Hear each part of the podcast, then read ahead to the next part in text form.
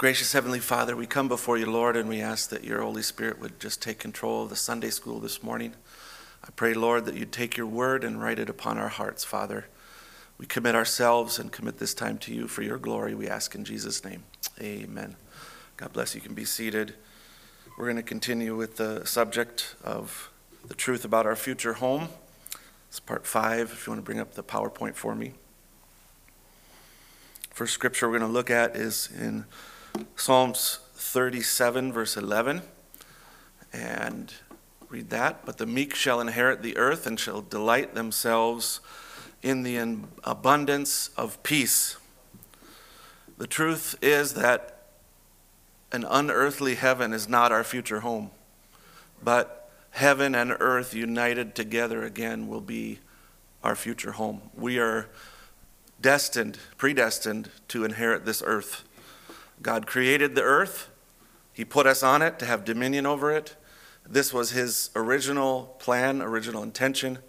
Satan came in, mixed himself. This is where the plan of redemption comes, but the, the plan has not changed. It's just the plan has become restoration back to the original in a multiplied form with God's attributes fully on display. God intends to show his glory on this very planet, Earth. He plans on redeeming it completely.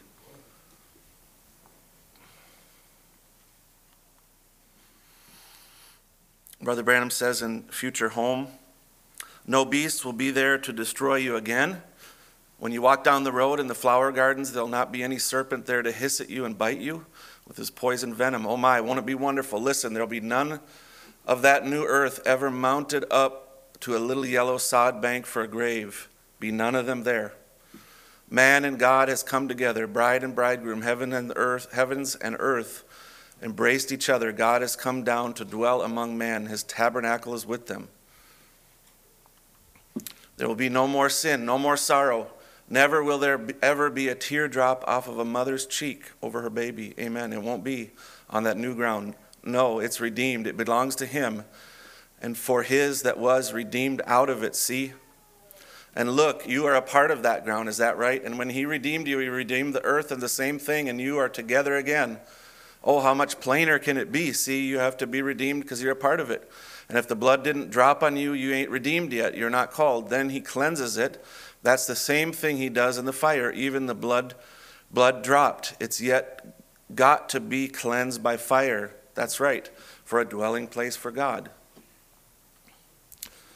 God already took up his abode potentially. The kingdom of God is in the earth now, in the hearts of his saints. It's his attributes that he began in the beginning. Now his attributes is redeemed. What's he, what's he waiting to redeem the earth? To set his attributes on it to fulfill exactly his predestinated plan. Do you see it? All right. So we see there it's, it's clear. Redemption is for this earth, our bodies, but it's also for, it's not just for the inside of us. And that's the thing where so many people get it confused and muddled up within the Christian realm, as we talked at the end of last time, is this philosophy of Plato and Aristotle comes in where spiritual is good and, and physical is bad. But that's not what God said in the beginning. Did God, when He created Adam and Eve in, the, in a body of flesh, what did He say that was bad? No, He said it was very good. Right? So, this is important to understand is that the physical, that heaven is not merely a spiritual place like we think of it. God is a spirit. He covers all space and time. We can't touch him. We can't see him. No, you're not going to be like that, and heaven is not going to be like that. And that's the problem is that concept has permeated so much in our culture and around the world that heaven is an unearthly spiritual place. And even Brother Branham was stumbled by that so bad. And it took the Lord really dealing with him supernaturally to get it out of his mind. It's a, it's a place where it's physical, it's real. You can touch it. Heaven, heaven is not unearthly, it's not a cloud. It's just as real, it's more real than what you are here today.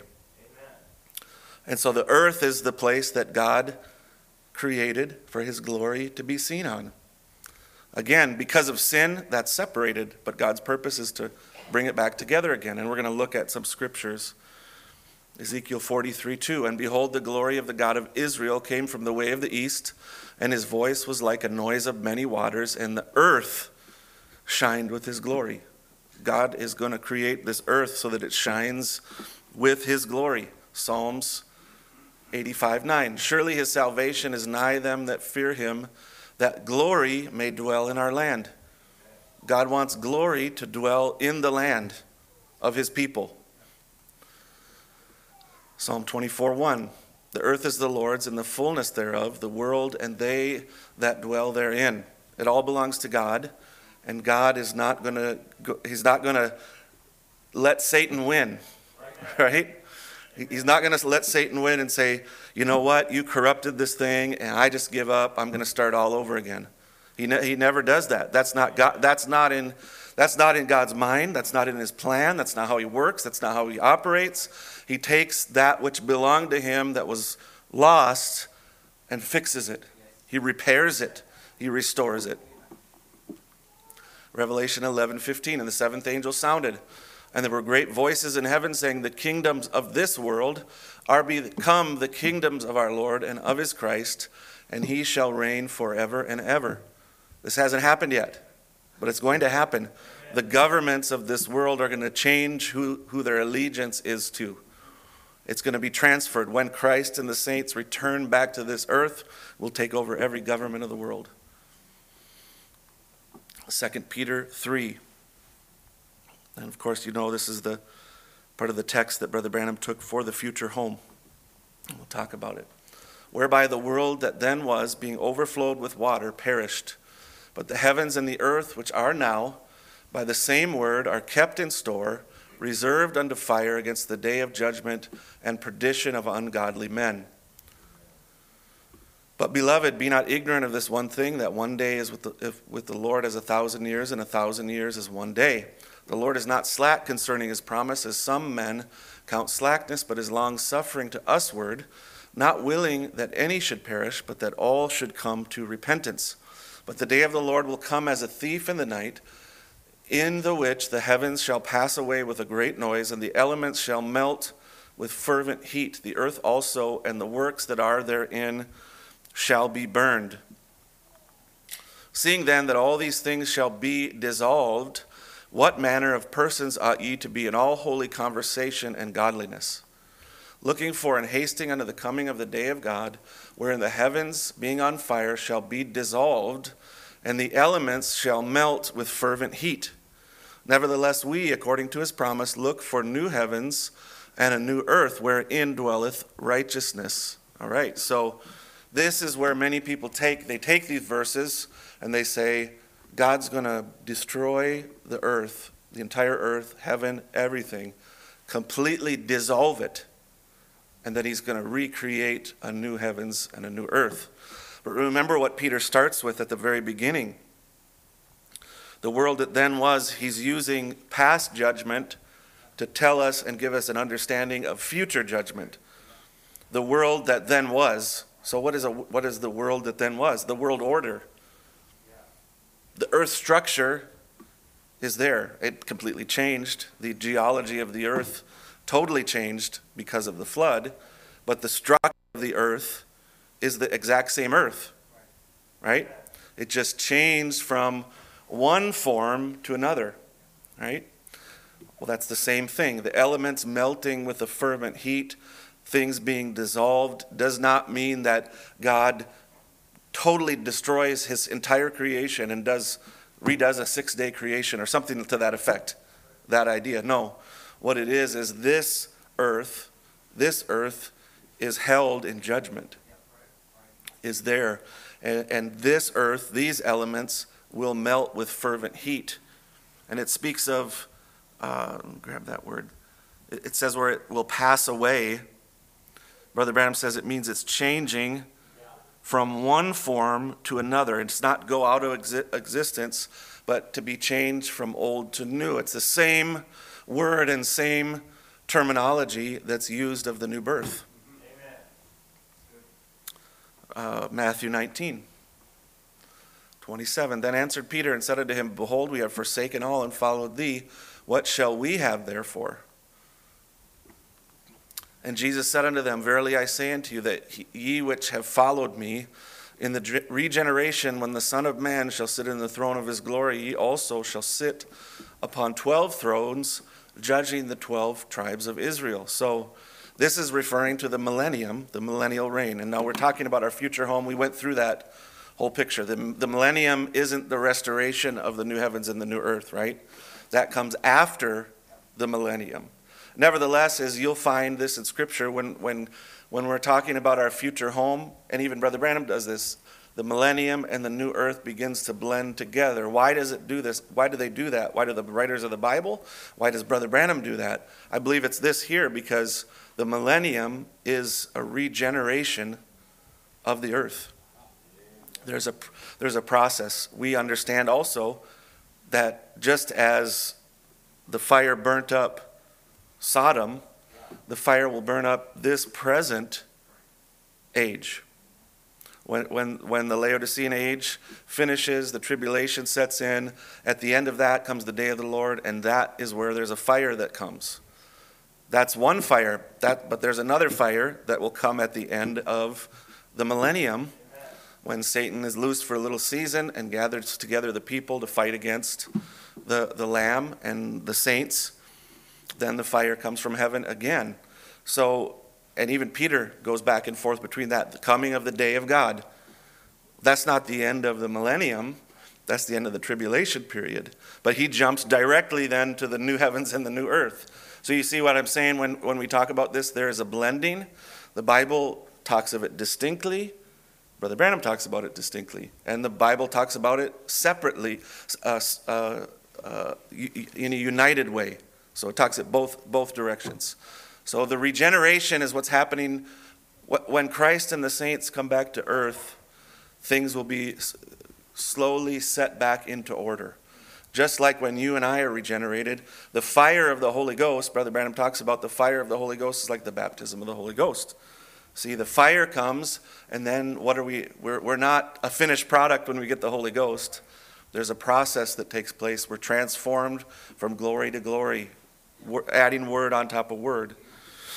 so the millennium does that, and then that, that comes to then the new heavens and the new earth. And there's a lot there, and you can go completely go to seed when you look at types, and there's always a danger of that when you do that. So you have to be careful how far you want to take it, because you look at a type and you start creating a new doctrine because you're looking at a type, and that's that's the danger that you have to be careful about types. Types confirm the doctrine that's there. Types don't make the doctrine. Uh, Revelation 21 5, and I think probably many of our problems around the message over the history of the last how many ever years have come because people have taken a type and tried to fit it over the top of a clear, simple, basic doctrine of the Bible. Revelation 21 5, and he that sat upon the throne said, Behold, I make all things new. And he said unto me, Write, for these words are true and faithful. Again, easy to take this and say, He must destroy it all completely no atoms left, and he recre- recreates at the atomic level completely. No, look at what redemption is. He went to the cross to make all things new, right? And he started that process. I go to my father's house, I prepare a place for you, etc., etc. So the process started at the cross. What, what, what is he doing? Renewing making all things new is the, exactly the same way as saying regenerating, renewing, bringing it from death to life. Revelation 21 1. And I saw a new heaven and a new earth, for the first heaven and the first earth were passed away, and there was no more sea. Again, same, same terminology, going from one form to another, passing from one form to another, from death to life. All right, let's look at some of the Old Testament promises. Psalms 102:15 So the heathen shall fear the name of the Lord and all the kings of the earth thy glory. So every nation is going to come under the dominion of Christ. Psalm 102, 16. When the Lord shall build up Zion, he shall appear in his glory. So he's going to appear in his glory and he's going to reveal himself to the kings of the earth, to the heathen. Think about that. You could say, well, that's, that's me, that's us, that's the Gentiles. Yes, that's true, but remember, he reveals himself first, the Son of Man in spirit form to who? First to the, he revealed him before in flesh form to the Jews. He reveals it in spirit form to the Gentiles. Then, when the Gentiles are taken up, what does he do? He reveals himself in spirit form to the Jews through the two, the two witnesses. Amen. Right? But then he's going to come and he's going to reveal himself to the whole earth, to all the heathens, to all the nations. His, he shall appear in his glory and bring destruction to the world. So that's, that's coming. He's going to reveal himself on earth, here, to the heathen. Amen. Hallelujah. I want to be with him. I don't want to be here. Because his revelation then, if you're here then, it's, it's a problem. All right, Isaiah 11, familiar scriptures. Of course, again, this is, this is speaking about the millennium. But again, it's, it's giving the picture and understanding that this is a restoration of the earth. It's part of the process. The wolf also shall dwell with the lamb, and the leopard shall lie down with the kid, and the calf and the young lion and the fatling together, and a little child shall lead them. And the cow and the bear shall feed, their young ones shall lie down together, and the lion shall eat straw like the ox. And the suckling child shall play on the hole of the asp, and the weaned child shall put his hand on the cockatrice den. They shall not hurt nor destroy in all my holy mountain, for the earth shall be full of the knowledge of the Lord as the waters cover the sea. The curse is lifted. There's no longer, now you put a calf together with a lion, the lion has supper, right? But in, in that, the curse is lifted. It's not supper anymore. They're, they're eating together, they're playing together, and it even, of course, it's a millennial scene. It's speaking of little children and so forth, weaned children and nursing children and so on. You know, this is, this is not the new heaven and the new earth, but it is the start of the release of the curse that's finished in the new heaven and the new earth. Isaiah 65, 17, For behold, I create new heavens and a new earth, and the former shall not be remembered, nor come into mind. Right? So here he is, once again, taking it from one form to another. And, and, even if you look at this verse, the word create, there's two tenses in Hebrew. One is a finished process, and one is a, a, a work in process. And this, this, the tense of this word, create, is the process. So he says, For behold, I am creating new heavens and the new earth. And then it goes on to describe the millennium, right? Brother Branham says this is referring to the millennium. So the millennium is a part of the recreation process. Revelation 21, 25, and the gates of it shall not be shut at all by day, for there shall be no night there. 26, and they shall bring the glory and honor of the nations into it. All right, we're, gonna, we're, we're looking at that, but I want you to know that this is an Old Testament prophecy. It's in Isaiah 60. Brother Branham, in Christ is the mystery of God revealed, says, Now notice again, now what's his threefold purpose? Manifest himself in Jesus Christ to come into the body, by Jesus Christ to have the preeminence to what? Restore back to Eden, bring back to that which was lost. That was the only thing out of order. All the rest of his things was in order. So the threefold purpose manifest himself in Jesus Christ, come into the body by Jesus Christ to have preeminence, and to restore it back to Eden. So three parts of that purpose.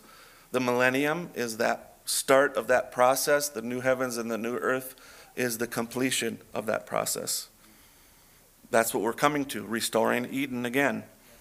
All right. So Isaiah 60, 11. Therefore, thy gates shall be open continually, they shall not be shut day nor night, that men may bring unto thee the forces of the Gentiles, and that their kings may be brought.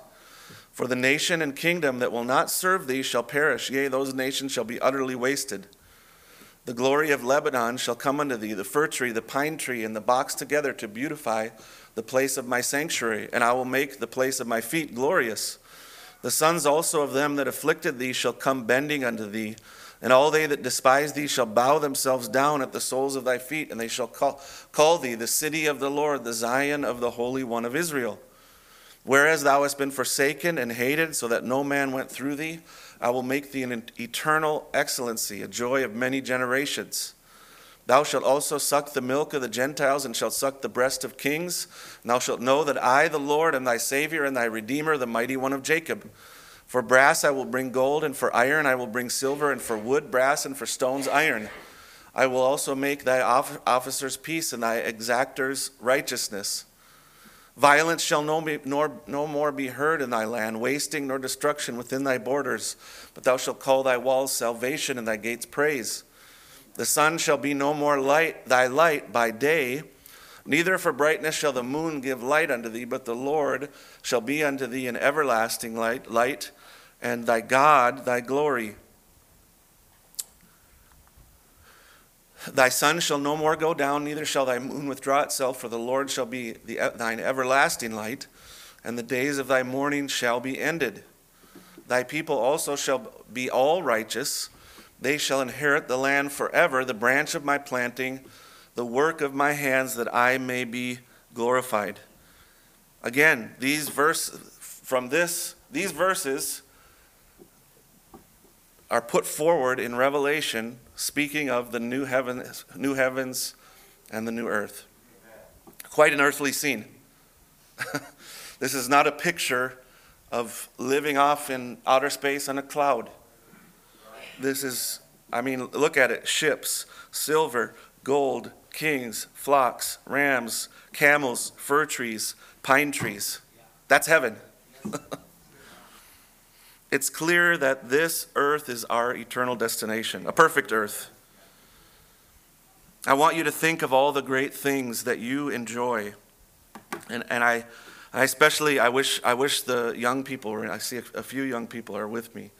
I feel like this is so important. When I was a kid, the thought of heaven was terrifying because it sounded so incredibly boring. In my idea, it was, of course, I was a Lutheran, so church was boring. We're sitting there, you're sitting there, you're going through, and you're doing, um, you're, you're reading off something in responsive reading, and the minister gets up. He's not even interested in what he's talking about. So your idea about worship and heaven is so perverted and clouded that there's no way to understand these things correctly. So, what, why would you long for heaven? Why would you desire heaven as a young person and that's, that's wrong. There's a, I mean, it's a place of joy, rejoicing. Our services, church services should be a place of joy and rejoicing as well. But that is going to be a reflection of that because we, we, we love God and we love His presence. And it's, it's a, a you know, th- think of the things that you enjoy because it's not going to be just a worship service for all of eternity. Though that's wonderful and there will be enormous amounts of that continuous amounts of that. But the things that you enjoy now, they'll never end. Hiking, art, painting, carpentry, poetry, writing, reading, music, mountains, camping, cabins, family vacations, sports, etc. You say sports, not the modern worldly sports, there'll be something at a different, totally different level. We love, enjoy, and, and enjoy moving our bodies, and we get, as you get older, you get more and more limited in that, right? But you'll be the full vibrance of youth in that body, and you'll be enjoying things. Uh, you, you say, Oh, I like soccer, I like baseball, I like this. There'll be things like that, only so much better, so much more enjoyable, not in a competition of anger and frustration with one another. See, this is so important to understand these things, especially I believe for the young people. A perfect earth is our inter- eternal destination, and it's a place of unbelievable joy. I mean, think about the, the times you're traveling or, or some people hate travel. So I'll just think, think about the times you're at home in your backyard in your garden, or the rest of us who like to travel.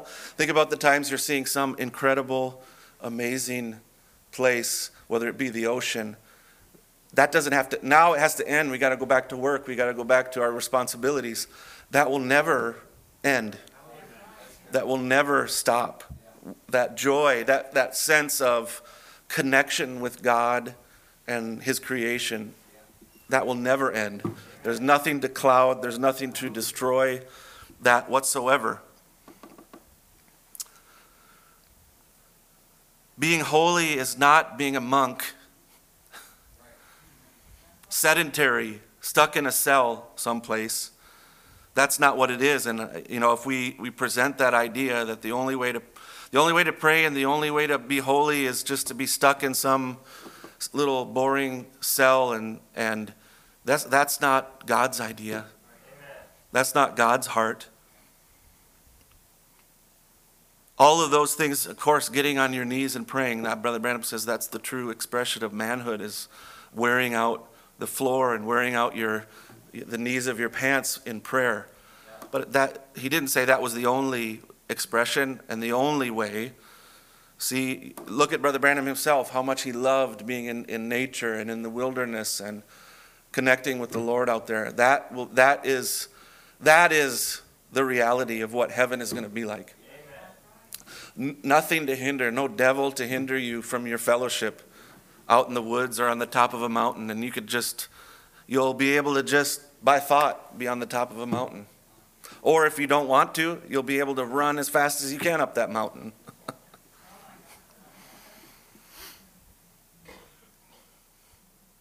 I mean, you, you think about the things that are expressed in, in those verses and in a number of other verses is, you know, there's, there's farming in heaven. Some people love farming. They think that's the absolute greatest thing. And they, they maybe, they, maybe they dreamt of being a farmer. Well, maybe that dream is going to be fulfilled over there because they beat their swords into plowshares. Plowshares are used for farming, in case you ever wondered. So there's work, and there's, there's, there's work that's horrible, and there's work that we love and enjoy. And that's the kind of work that's going to be over there. I want you, I want you to understand something uh, in closing. God made you the way that you are to enjoy what you enjoy, and it's not a mistake. You don't have to be like somebody else. So this, this teaching applies here, but it also applies over there. He made you in a certain way, and sometimes, sometimes he calls you to something and you have to surrender everything to the Lord. And it becomes, you feel now like it's a sacrifice because you're so bound to time. I wish I could do this. I have it in my heart to do this. And you can never quite get there. I believe that there you'll get to that. Because here is just a fleeting, passing moment. There it, it's unending, hard for us to comprehend. On the new earth, you'll be the very same person with the same gifts, the same likes, the same things that you enjoy, but you'll be free to pursue exactly what God designed you to pursue without the hindrance of sin and time. Amen. Let's stand and pray.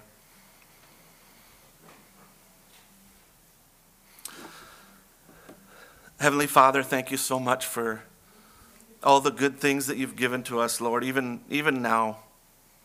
Lord, you made us in the bodies that we're in. Lord, with lungs, with a heart, with the ability to run and leap and dance and laugh and all those different things that you've created us to be, Lord. And you've, you've created us to desire to enjoy life, Lord. And the true path of enjoyment is a full surrender to you, Father, because knowing that this is just temporary.